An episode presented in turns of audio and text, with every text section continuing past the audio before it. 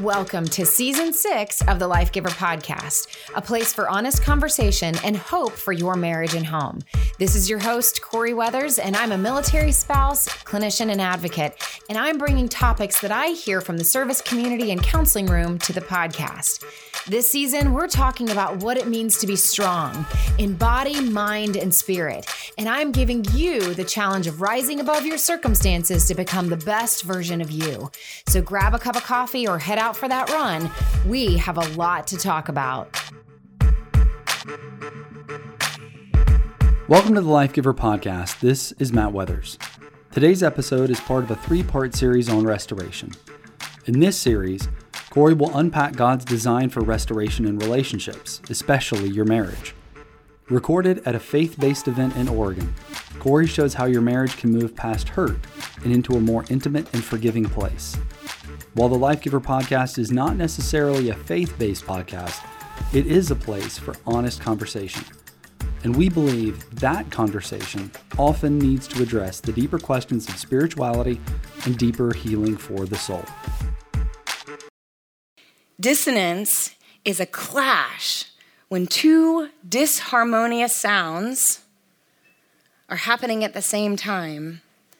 And it creates a tension, even in music, to make you want a resolve, right? Music has this powerful way to make you want to like end it or resolve it or finish it.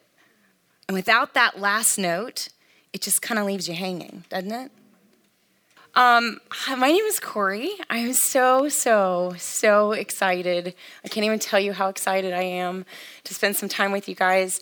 I was thinking about as I was preparing um, that this, I didn't think about this till this afternoon, but this event, I was supposed to speak at this event last year, and it was the first event that I had to cancel because of COVID.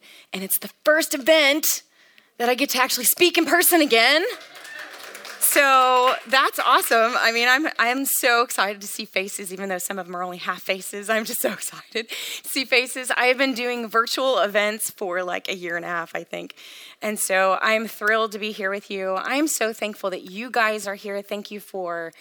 Um, making the effort to come here this weekend. Um, thank you for putting yourselves first. Thank you for putting your family first. Um, thank you for whatever intentionality it took for you to get to where you are right now, sitting in these seats. Um, I have kids. I, my husband and I have done marriage retreats. Like we know what it's like to pack up the car, and especially if you got little ones. I'm telling you, I have teenagers now. Even when you have teenagers, trying to pack up that car and get everybody here without it's worse than trying to get to church on a Sunday morning right? Like it is seriously like the arguments that happen, the tension that happens, and it's just like the enemy is just like, I'm to destroy you before you even get out of the driveway. Anybody? so, um, but you're here, and I'm so glad that you're here, and I'm really looking forward to serving you this weekend. Um, so, I am going to let me introduce myself just a little bit more. Uh, my name is Corie. I'm going to pull up my notes here. I'm a military spouse. My husband is an active duty Army chaplain. We are stationed at Fort Hood right now. Um, yes, we asked to go there. I do not know why we did not ask to come here because this is amazing. Can I just, I mean, y'all know that. Y'all live here, kind of, you know? But I mean, like, it's, it is amazing. I pulled up and I was like, it, it's like the mountains and the beach. Like, it's all here at the same time. And I'm so confused. Like, I'm like looking at the water and then I'm looking at, like, do I go for a hike or do I go for a swim? Do I go for a hike or do I go for a swim? I'm not going anywhere because I'm pretty sure that there's a Sasquatch in those woods. So I'm going to stay in my hotel room. Conspiracy solved. Um, so no it's um, it's it's so beautiful here and so i'm so thrilled so thank you for having me here. So you know i was thinking this week about um, actually for the last several months about what to speak on. The last year has been quite interesting. I know everybody here has had an interesting year.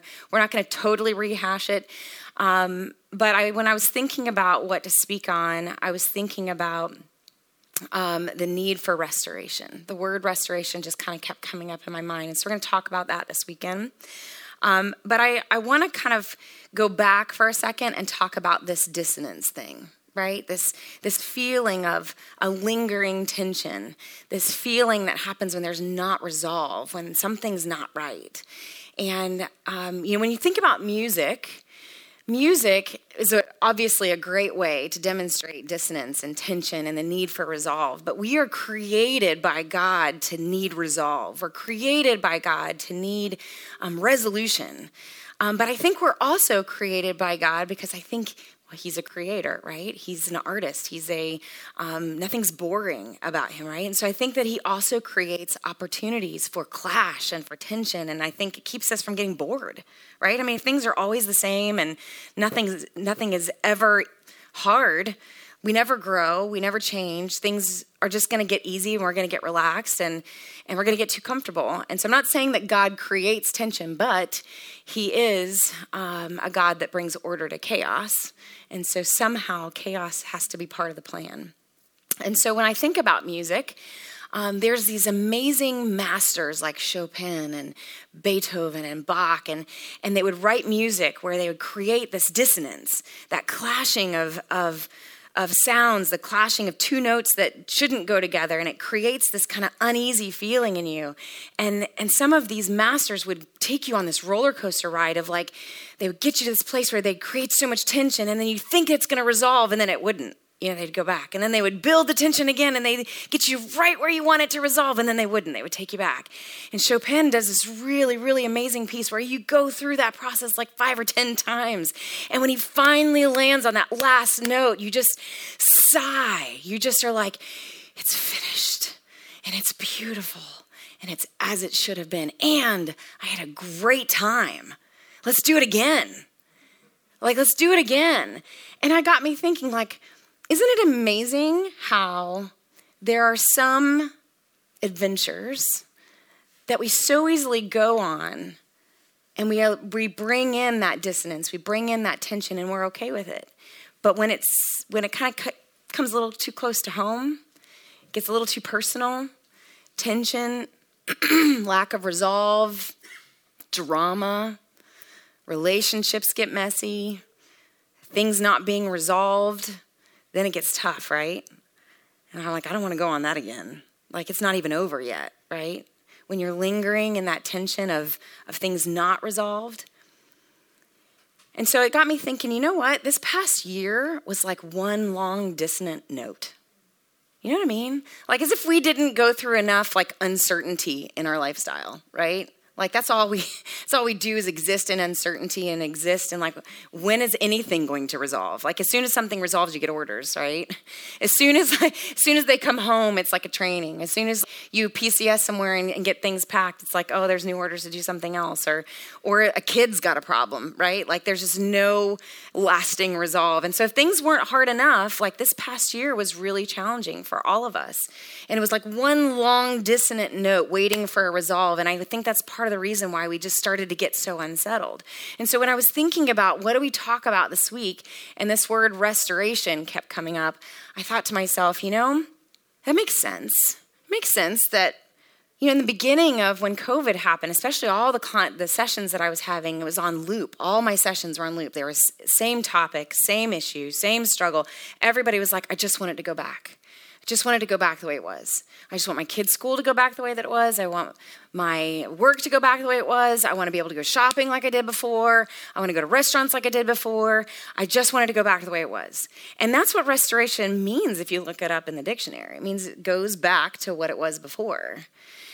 So that makes sense. Makes sense that that would be a good topic for us to talk about that need for things to just go back and just get back to normal.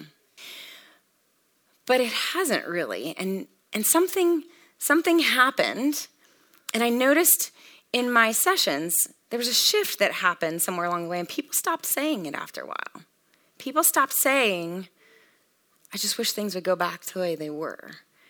Because enough had happened, and we had changed, and the world had changed, and the way things we were doing had changed, and enough had been brought into our life that we had evolved where we suddenly were starting to go, I don't think if we I don't think we can go back.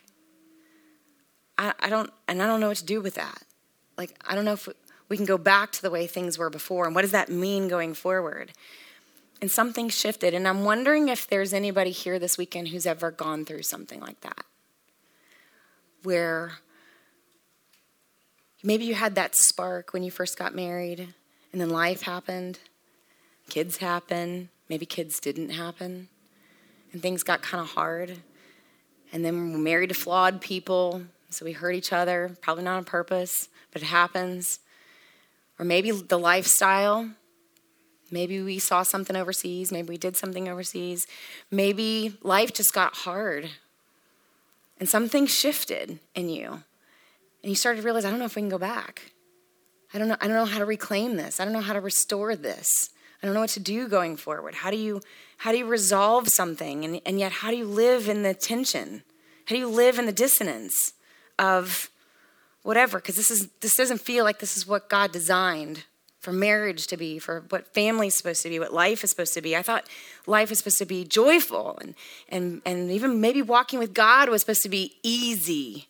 I don't know if you grew up in in the uh, in the background, in the church background that I grew up in, but it seemed like that was kind of like the message for a while. It's like if you just pray hard enough, if you just follow Jesus, it's just like, aren't we supposed to coast? Isn't he supposed to like pave the way, light my path? You know, and then life happens and it gets harder. So um, I'm so excited to share with you guys what I um, I I didn't find it like it's not new like it's it's been in scripture all along. I just happened to find it for the first time. But I am so excited because I'm going to share with you guys an equation. Anybody like like equations where it's like a plus b equals c? Wouldn't that be great? Like nothing in our life happens like that, right? Like I'm going to share with you the equation this weekend, not tonight. You got to come back tomorrow. I know, isn't that terrible? It's the tension and release. That's what it is. I just I just did that just now. I figured that out. Didn't that go really well together? okay. Um, but I'm going to share with you guys the equation based in scripture of how to how to establish, how to bring restoration, how to bring healing into your relationships, whether it is in your marriage, whether it's with your son or your daughter or your mother or your father or your neighbor or your boss. And yeah, I know, I know it's messy. And yeah, I know that like some relationships can't be resolved. I know. We're going to get, get to all that tomorrow. I'm going to answer all your questions on that tomorrow. But I am excited because I'm going to share with you what I believe is God's plan because it is possible to have restoration. We are not created to live in the in between. We are not created to live in the tension. God is an order. He's a God that brings order out of chaos. That's what He loves to do, and He loves to surprise you with that. And He's excited to bring order to that chaos. We're not supposed to live eternally and build a house in the chaos. If we're building a house there, we're missing something because God has designed a way for us to find restoration. But it's a different kind of restoration. God has a whole other version of restoration than we have here on this earth. On the earth, it's like, let's restore a car. We're going to go find all the pieces that were original pieces to that car. We're going to make it exactly the way that it was. And God doesn't do restoration like that, which isn't that fantastic? Because why would I want to have what I had before when it could be better? God's plan for restoration is from the inside out, and it is a beautiful process. And it is a plan. It's part of your plan. It is part of your relationship with God to get to go on a journey of restoration. It is a journey, it is a mission. You get to go on the mission of restoration. It's not a one time event. And just like if, if we could ride the roller coaster of a Chopin piece and want to go again, wouldn't it be amazing? Wouldn't it be amazing to be in relationships with people and see the mission of restoration all around us and go, I want to do it again. I want to go through it again. Maybe not the same thing. Maybe it'll be a little bit better this next time. But it's a mission of restoration, and that's going to make a whole lot more sense as we go through it. Okay, I want to introduce a couple people to you. Um, this is my husband, Matt. Um, that was when um, seven days to wed. Seven days. We graduated um, undergrad, and for some reason decided to get married a week out of college. Really, we had no plan. We were really like, where else are we going to go? Let's just get married. So we did. We got married. We had no idea what we were doing. Anybody else, when you got married, had no idea what you were doing. We didn't even know we needed a deposit for our apartment. Like that's how like we didn't we had no money. We had no jobs. I don't know how our parents or why our parents let us get married. But we like thankfully parents stepped in, helped us with that apartment. Um, that was us on the right. That was us just a few weeks ago. He came back from another deployment. That's why we look so tired.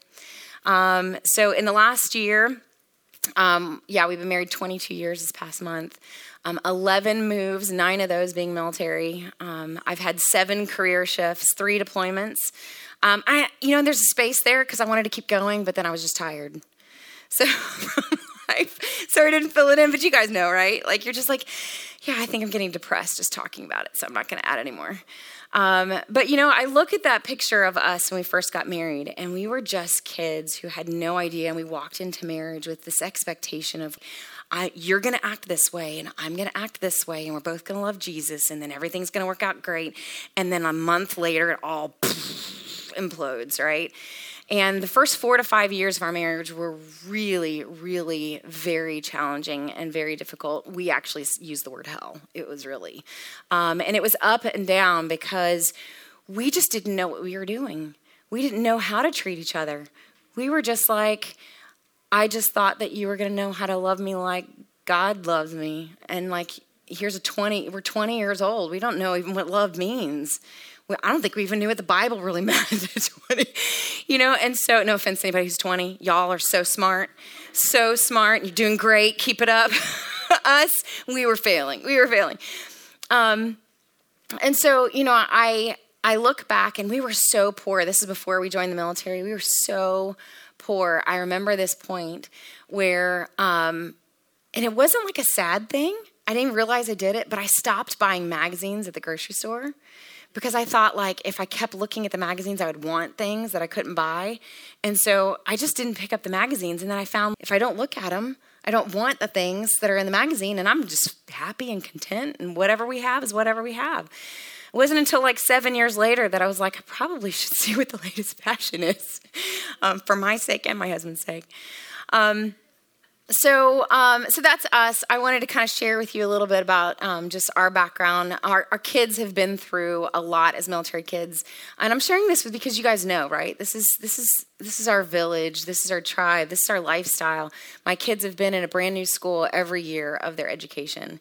It has been um, a fascinating experience um, and a difficult one for sure. And this year definitely was a lot. We not only moved during the pandemic, we um, we went through a deployment during the pandemic. We were in the we were in Texas, so we went through the Texas ice storm. Like I know y'all, it's cold up here. I know, but I have to tell you, we have lived in Colorado and in Virginia and in Kentucky, and that Texas ice storm was like I have never seen in my life. It was unbelievable, and um, everyone around us, except for our neighborhood, lost power and heat and water, and people were burning furniture to stay warm. Um, and and my kids just happened to get COVID that week. So, and this is during deployment. And I remember praying to God, I was like, okay, here's the deal, God.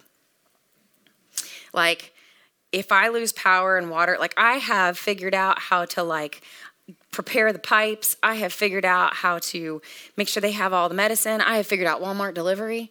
I have figured out all kinds of things during this deployment. But if this house loses heat and power while these children have fevers, I swear that's going to be the end of me.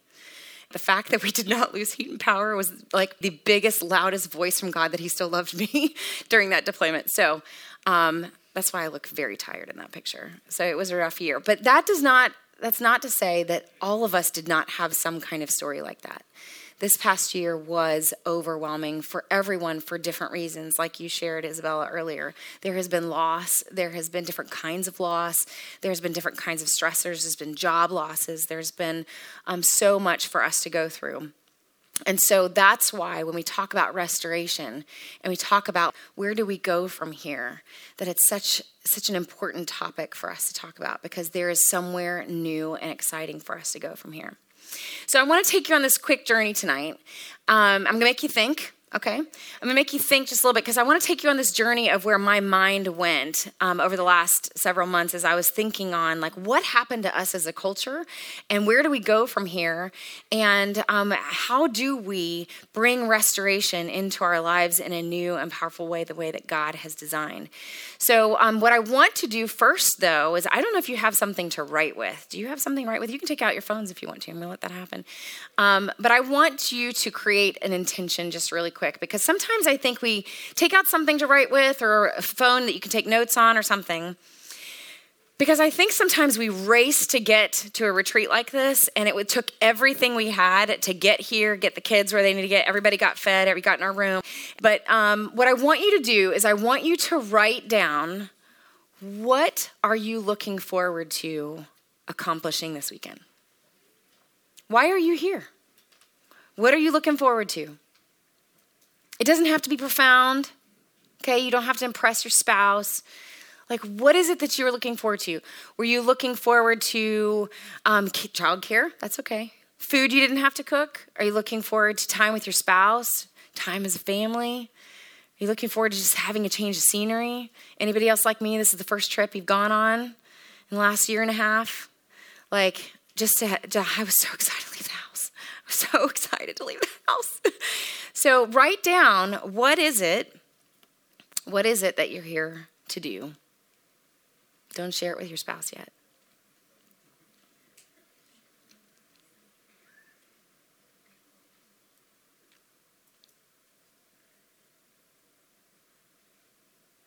We're going to come back to that here in just a minute. I think it's important for us to own it and be intentional because if we don't stop and slow down and write down and be intentional with what we're here to do, we'll miss it. It'll come and go. You'll leave. You'll wonder why you even came, and you'll wonder if you got what you were looking for. So just pausing for a second and writing down, like, what do you hope to get out of this weekend? Sets that intention so that you can go after it in an intentional way. Okay, I'm going to pray first, just real quick. Okay, God, thank you so much for the the opportunity to still ourselves, um, to feel the weight of um, maybe refreshment from being in a new place, but also the weight of exhaustion from what we've carried for the last year. God, thank you that your word says that you are with us wherever you go, that you won't forsake us, that you have a plan for our lives, that you have a plan for um, the hurts that we have, that you have a plan for the experiences that we've gone through. And thank you, God, that you are sovereign, that nothing goes by you unnoticed, that there is no accident, that you allow things, that you grieve um, things that are worthy of grieving in our life, that you grieve alongside with us, that you hurt with us, but that you also long for us. And you long for a better relationship and you long to bring a new creation out of our experiences. So, thank you that you are sovereign. Thank you that you know better than we know. And thank you that you are going to reveal that to us throughout this weekend. Thank you for these amazing souls in this room, for what they do every day, for how they serve every day, for what they've given up for this life to serve you and to serve their family, to serve this country. Um, it is an honor to live this life, but it's an honor um, to serve them. And so thank you for that opportunity. In Jesus' name I pray. Amen. All right. I don't know if you noticed or if you heard about it, but the New York Times put out an article that said that after all this these many months of COVID, that there is a new word for what Americans were, especially Americans, what Americans were feeling post COVID or nowadays in COVID. Does any, anybody read that New York Times article? You know what the word was? They used the word languishing languishing. They said, You know what? We're not quite like, it's not like we're depressed and we're not doing great either. Like, we're not like thriving, we're not flourishing, and we're not depressed. We're somewhere in the middle. It's a languishing. And they describe the languishing as this kind of apathetic, not really knowing what to do with ourselves, not really having a lot of energy, not really knowing what our purpose is, not knowing where to direct that energy, just kind of like, well, sure, we'll go to that restaurant, or sure, we'll watch that TV show, or Sure, I'll pick up the next book, but no like passion, no drive. And then in that article, they also described that the antidote, which I thought was really interesting, the antidote for the languishing was flow, which is also a trendy word, which I think is kind of weird. Flow is the new trendy word. It means like in the zone, like maybe that's like the 80s version is in the zone. Like, sounds like something from like Top Gun or something, right? But like that's the new word is the trendy word of like in the zone um, flow where we all we need is we just need to concentrate more. We just need to pick something and we need to concentrate harder and like focus on it because we've just had too many kids and all the kids like doing their schoolwork from home and we've had too many distractions. And so we're just so distracted we just need to to focus on something and be in the flow and then we're going to feel better and something didn't sit right with me on that because I was like, how are we to like get in the flow for anything if we have no desire whatsoever? Like what am I to do that I'm want to do that I'm to actually want to concentrate it on if I don't have any desire on that? And so I knew something was kind of wrong with that. So I wanted to show you really quickly um, I'm going till like 9:15. I hope. I know we got children; they're tired. If anybody needs to go, we can. Um, but I want to walk you. I know this is small print, but I'm not going to go through this in detail. I just want to point out something just very quickly to you. Okay, um, this is Maslow's ladder. You might have heard it as Maslow's hierarchy of needs. And I want to show you what I, I believe happened during COVID. And this is really important when we're talking about restoration, because this is an important part of the equation. But we have to understand what happened or what happens in our relationships when we start to get to that place of languish, when we get to that place where things, that dissonance is happening, there's tension in the relationship, we're not getting along, I don't know how to resolve this, I'm, and things aren't getting better and I don't know how to reconcile. And we're living in that place. And something happens where we find ourselves in this languishing place. And this is why, because Maslow's ladder talks about these hierarchy of needs, and we all we kind of work, it's like a ladder. We work from the bottom and we go to the top.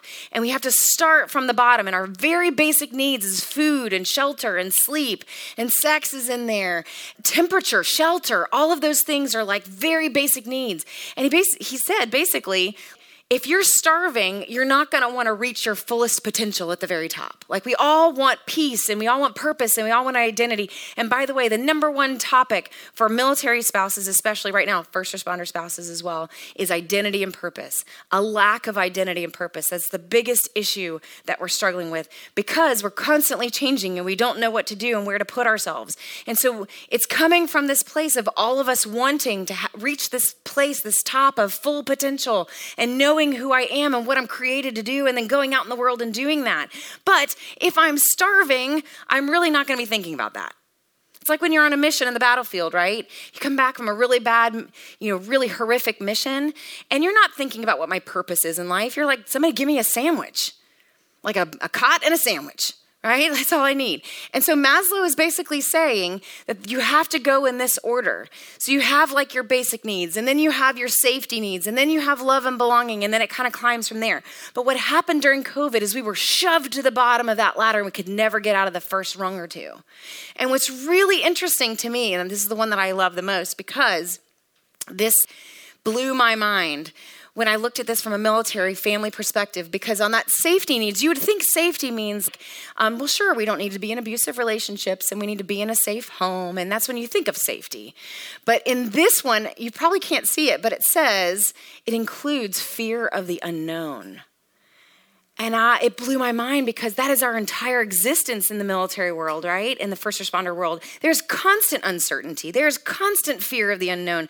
Like we are forever hovering in the second rung of the ladder and we wonder why we're struggling struggling in relationships, struggling to know what to do with ourselves, struggling to feel like you have a sense of purpose. Because if you're constantly at the bottom rung of the ladder, or if you move, right, and you got to start all over and find a place to live and got to do this, and you start all over, and then maybe three to six months later, you got to, like, now where do I belong? Now where do I plug in? Who's my neighbor? I haven't even looked up from my house to even see who my neighbor is yet, right? It's like you can't do that until the kids are established, there's routine there, there's all that happening. And so COVID really shoved us for an entire year, isolated us to the very bottom of that ladder, and we found ourselves just hovering on the bottom. And you can understand why after a while, what happens after a while when you never get to climb above that? Right? And so when i when i was talking about when we first got married and we were in such a place of like we didn't have any money we didn't i didn't i couldn't like go up to esteem and cognitive and aesthetic i mean like fashion is going to be like aesthetic needs. It's going to be close to the top. It's appreciation for beauty and it's like going out and going for a hike. Well if you're struggling in life you probably are struggling to get out of bed much less go for a hike. And we're wondering why can't i get out of bed and go for a walk? Like that even seems hard right? And so it's one thing. It's one thing for for me to say, you know what? This is a tough season in life, so I'm going to suppress this need for fashion so that I can concentrate on getting established as a family. Like that's one coping skill and we would say, you know what? That's not a bad coping skill. Like there's sometimes times that we need to kind of restrain ourselves or or maybe limit things in our life or maybe turn off a desire or turn off a longing because it's maybe not necessarily where we need to be right now and there's other things to concentrate on first, right? That kind of makes sense. Sounds like a good coping skill. Sometimes these needs manifest themselves in destructive ways, right? If, if there's a need for um, affection, if there's a need for um, escape, if there's a need for excitement, right? And we're not getting that, and we're turning to alcohol for that, to numb things out. That's a destructive way of meeting a deeper need. The need isn't wrong, it's how we're addressing that need, it's how it's manifesting in our life that's destructive those are great times to be able to deny that need and go, you know what, that's not good for me. So I'm going to suppress that need in order to figure out what the real need is so that I can go after and tend to that. Does that make sense? But what happens when you suppress for a long period of time, when you deny yourself of a, of a longing that is a basic need? A true basic need that's created by God for, let's say, love and belonging, for community, and you deny yourself of that, and you convince yourself over time that I just don't need it anymore right now, what happens to a soul? What happens? Y'all know, y'all just went through it, didn't you? It doesn't feel good. Does, something's not right with that, right? Why? The reason is that longing is created by God to create movement in your life. Longing is a good, necessary thing that you have to nurture and, and give yourself permission to feel in order to move, in order to climb this ladder, in order to restore relationships, in order to find your purpose. If you don't pay attention to the longing and if you suppress it and put it away and numb it out, it's the very thing, longing is a thing that's created by God to not only move you forward, but make you feel alive. It's how you feel alive, like you're living this life, right? I mean, like, really good community can be as good as a really good sandwich. Sometimes you're longing for a really good. I'm. I really don't need a sandwich tonight. But my point is, do you understand what I'm saying? Like there are certain things in life that God created a longing for you to meet needs that He created in you to, to that are good and pure, that He designed in you. But we numb it out the second it gets difficult. We numb it out because it's too hard. And when you numb out something that's created in you to bring life, something dies instead. Does that make sense? If longing is, is built for movement and growth and life and feeling alive, then to suppress it, kill it, numb it, do nothing with it, and pretend it doesn't exist means something has to die. Whether that is a longing for a relationship that's just gotten too hard and you don't know how to resolve it, and so I'm just I'm just not going to want it anymore. I'm just not going to try anymore. This is just too hard. So I'm just going to exist. It's kind of tough, right? It's easier that way. This to want it is too hard. To want it hurts too bad. And you've already hurt me so many times. I just don't want it anymore. And something dies inside of us. Because the longing for community and love and affection and attachment was designed in you to want. God put that in you so that when you feel the tension, that longing to resolve it, that longing for the final note of resolve propels you forward to restore the relationship, to make it right, to make it new. And if we just let that die and don't pay attention to it, something dies within us too. That longing is there for a reason. There are new theories now that actually say that love and belongingness on the third rung is actually the bottom. There's a lot of research that says that we are actually more fueled by attachment and community and our relationships more than any other need. Infants, infants f- reach out in attachment and bonding in order to be fed. They cry out in attachment in order to get nourishment and find security. We all are created by, by God to have relationships and to want relationships to be restored. It's a beautiful, beautiful design once you see it. Is it hard? Yeah. Is it scary? Yeah, it really is. And I know I'm introducing something pretty scary to you, but longing at its core is designed by God to fuel growth and movement. And what I'm asking for you guys to do this weekend is just to lean in just a little bit. Just a little bit. You don't have to go all the way. I mean, some of y'all can go all the way because that's why you're here. But lean in to the longing that's within you, if there's a part of you that's ready to restore something, or maybe that wants to restore something, guess what? Most of the couples that come to me for counseling doesn't matter what they're going through, what kind of betrayals in their relationship, what kind of devastation they feel like is going on in their relationship. When they're sitting in front of me, y'all are here. Did you realize that's good news? Like you're both here for the same reason to like make this work? Like y'all are too. You're here this weekend regardless of what you brought in, regardless of what you're carrying, regardless of what you're grieving. And you may be, I may be saying this right now, and you may be thinking about a parent, you may be thinking about a child. It's not always about marriage.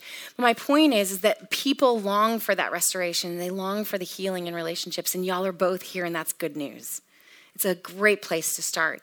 And so I'm asking you guys to lean in, okay? Lean in and just consider what it would be like to lean into that longing and not forget that it's there to grow and propel you towards a better place. We are going to use the story of um, Paul in Second Corinthians, and I'm going to unpack it more tomorrow. But I want to end tonight by sharing with you why I think that this is going to be a great, fun place for us to go. Because sometimes scripture comes alive in the most awesome way, and you're like, oh my gosh, this is like the best novel ever, right? And so let me tell you about Paul and Second Corinthians, because I'll be honest, I used to think Second Corinthians was a pretty boring book. But turns out, turns out, let me tell you what happened with Paul and Corinthians. There's a church in Corinth, right? He gets really excited about this church that's forming in Corinth, and he gets all the people together and he tells them how to do church, and here's how we're going to put it together, and here's how you're going to run it, here's who's going to run it. And he teaches them everything he could possibly teach them. And he's like, Good luck. I'm going to check in with you later. Right? And then he goes off and he goes and does these other things. Maybe he's forming other churches. I don't know. He's all over the place. He's shipwrecked. I don't know when all that happens, but he's all over the place, right? So then he hears, tell me if this sounds familiar. Ready? He hears the church is completely falling apart. Everybody's divided. Everybody's arguing. Sounds like a good like family Christmas, doesn't it? Everybody's arguing. Rumors are starting. People are starting to bash Paul. They're starting to say things like, "You know what? Maybe he's really not anointed." Like, what kind of guy? Like seriously, if he's anointed, like why is he getting in all these trouble? Why is he poor? Why is he like getting shipwrecked? Why are all these bad things happening? That doesn't sound like really like an anointed guy, really. Like like who is this guy really? So they start talking kind of bad about him. There's like these other people on the outside that are gossiping and spreading rumors and they're starting to like say all these bad things about paul and people are starting to listen to it right? And he lo- i mean paul loves these people I mean, he like invested in these people. He like like all of his energy, you know, and he left with like this is a great relationship. And then while he's got his back turned, they're completely bad mouthing him and accusing him of actually even pocketing money. Like the only reason why he's asking for money is, is there's got to be a shady reason behind it, right? So he's like, you know what? I got to go straighten this out. Like I got to go defend myself. How many of us do that, right? Like somebody says something that's not true. Sounds like a marriage argument, right? Somebody says something, you're like, wait, wait, wait, wait, wait, no, no, no, no, no. That is not what I meant. That is not what I meant. Let me start over. That was not my intention, right? So he goes to Corinth and he's like, I'm going to clean this up and I'm going to defend myself. And he goes there and it's worse than he thought. In fact, we don't even know how bad it was. All we know is that it was so painful, it was so devastating that he left. Sounds like a rage quit. I don't think he actually did. But that's what I like picture. Like, if you've ever been in that situation where you just feel so hopeless and you don't know what to do and you're so hurt and you feel so betrayed and it just seems like it's completely out of control and you have no idea how to fix it and there's so much pain inside of you, all you know to do is just leave. Just get some distance and leave. So he gets some distance. And you know what he does? He writes a letter he writes a letter. he writes, and it's a severe letter. We actually don't have that letter, which is probably a good thing. I think God probably did that on purpose.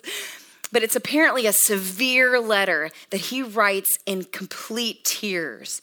He pours his heart and soul into this letter in a severe way, and he basically says to the church of Corinth, he lays out the hard truth of what they have done and how they have hurt him and what they are doing wrong. And he's asking them to change, change your behavior, change your direction. It cannot go this way.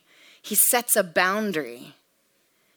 He sets a boundary. I cannot exist like this. We cannot exist like this. This is too painful. This is too hard. And that's a risk. Anytime you put yourself out there is a risk, right?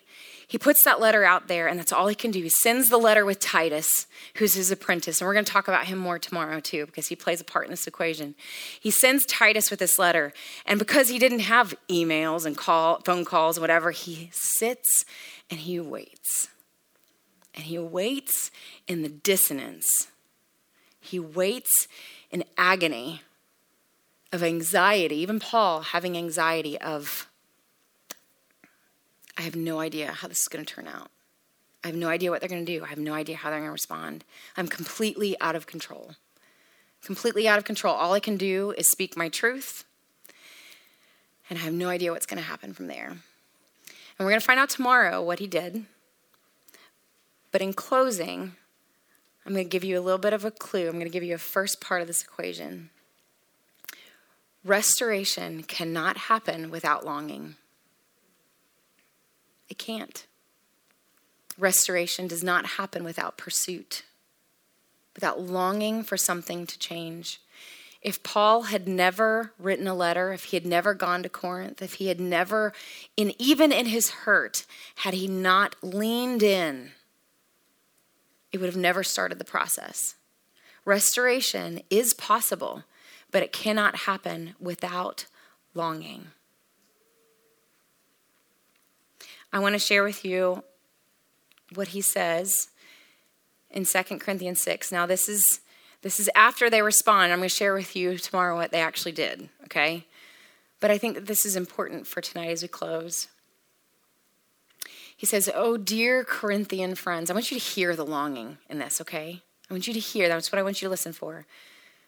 We have spoken honestly with you. Our hearts are open to you. There is no lack of love on our part, but you have withheld your love from us. I am asking you to respond as if you were my own children. Open your heart to us. Do you hear the longing? What a vulnerable place to be. To be so hurt and yet to express such love and longing almost begging, open up your heart. Join me here. Like I'm giving it I'm giving everything I got. It's all I got left. I love you. I've been honest with you. But I can't do this if you don't join me. What I want you to do is take out that piece of paper, your notes, your phone, or whatever you use to write down what you wanted to do this weekend. And now I want you to write down why. Why do you want to accomplish that this weekend? Why do you want the family time? Figure out your why. What's what are you longing for? What's the core basic need that you're longing for? that's behind that thing that you want to accomplish this weekend. Write it down and share it with your spouse tonight or maybe in the morning. Communication goes a lot better when you kind of open up and share. You might, your spouse might have a completely idea, a different idea of what's going to accomplish this weekend. It's good for you guys to know. Let me pray for us. God, thank you so much for safety and getting here to this point.